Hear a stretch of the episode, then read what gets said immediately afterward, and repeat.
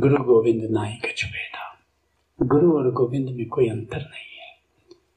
गुरु निराकार है तो गोविंद है। निराकार जब आकार में आता है तो सदगुरु बन जाता है। कहते हैं संत गुरु गुरु एको भेद अनेक। भेद का फर्क है, गुरु में कोई अंतर नहीं है। कभी दादू का वेश धरता है, कभी ओशो का, कभी बुद्ध का, कभी कबीर का। एक शरीर का भेद है। इस बात को ऐसा समझो जैसे हिमालय से कई नदियां निकलती हैं।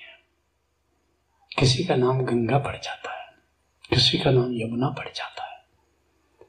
लेकिन गंगा है क्या? हिमालय का बहता हुआ पानी ही तो है। यमुना है क्या? हिमालय का बहता हुआ पानी ही तो है। ब्रह्मपुत्र है क्या? बहता हुआ पानी ही तो है। एक विशेष रास्ते से बह रहा है तो गंगा नाम दे दिया, एक विशेष रास्ते से बह रहा है तो यमुना नाम दे दिया। ठीक ऐसे ही ओशो के शरीर से गोविंद बहता है तो तुमने ओशो नाम दे दिया। बुद्ध के शरीर से बहता है तो तुमने नाम बुद्ध दे दिया। लेकिन उनके भीतर जो चैतन्य की धारा बह रही है, जो आनंद की धारा बह रही है, उसका नाम तो परमात्मा ही है। उनके भीतर जो बोल रहा है वो तो परमात्मा ही बोल रहा है। और इस बात को समय अभी पूछा था दिव्या ने, सदशिष्य किसको कहते हैं? तुम अगर सदगुरु के भीतर परमात्मा को बोलते हुए सुन लो तो तुम सदशिष्य हो। अगर तुम सोचते हो कि अभी भी सदगुरु का शरीर बोल रहा है, उसकी बुद्धि बोल रही है, उसका मन बोल रहा है, तभी सदशिष्य तुम हुए नहीं। गुरुते मानुष मानते, सुनो कबीर साहब क्या, गुरुते मानुष मानते ते नर कहिए अंध। उन्होंने गुरु को देखा ही नहीं, उन्होंने गुरु के शरीर को देखा। महादुखी संसार में आगे जम के फंद। वो आदमी कभी आनंदित कैसे हो सकता है? अगर तुमने गुरु में परमात्मा को नहीं देखा तो कहाँ देखोगे परमात्मा को? वास्तव में ये रास्तों का भेद है। नदियों में, नदियों का नाम रास्तों के कारण है, उनके पानी के कारण नहीं है। ठीक ऐसे शरीर के भेद के कारण सदगुरु के नामों में अंतर है। कोई बुद्ध, कोई कबीर, कोई ओशो, कोई नानक। लेकिन उनके भीतर जो चेतना का सतत प्रवाह है, जो जागृत चेतना है, उसका नाम तो केवल गोविंद ही है। गोविंद के अतिरिक्त कोई सदगुरु में बोल ही नहीं सकता। सच कहो तो सदगुरु है ही नहीं। इसलिए जब बुद्ध को ज्ञान हुआ तो लोगों ने कहा कि क्या हुआ? बुद्ध ने कहा कि मैं रहा ही नहीं। कबीर से पूछा ज्ञान हुआ कि आपको क्या हुआ? उनके कहा मैं पूर्ण हो गया। अक्सर पूछा जाता है। बुद्ध कहते हैं मैं शून्य हो गया, कबीर कहते हैं मैं पूर्ण हो गया। अभिव्यक्तियां तो अलग अलग है, लेकिन याद रखना बात एक ही है। जब बुद्ध कहते हैं कि मैं शून्य हो गया अर्थात मैं रहा नहीं, परमात्मा ही है। कबीर जब कहते हैं कि अहो मैं पूर्ण हुआ, कहा कबीर मैं पूरा पाया। कह ही रहे हैं कि मैं पूर्ण को अपने चेतना में पूर्ण को बहने दे रहा हूं, अब मैं रहा नहीं।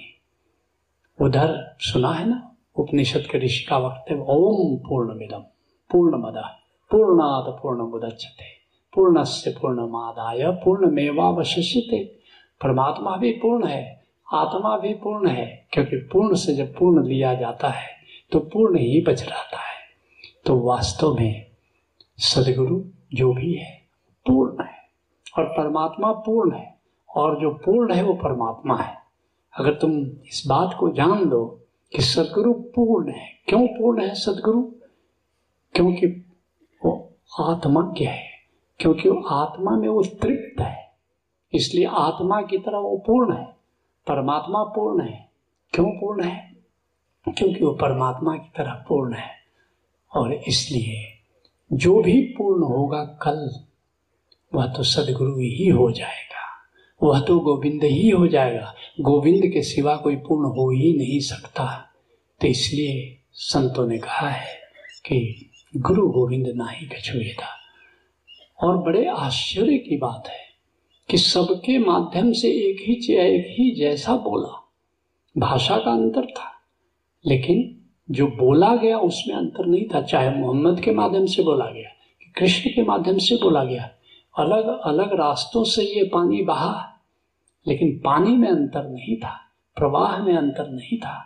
और ये बड़ी अद्भुत बात है।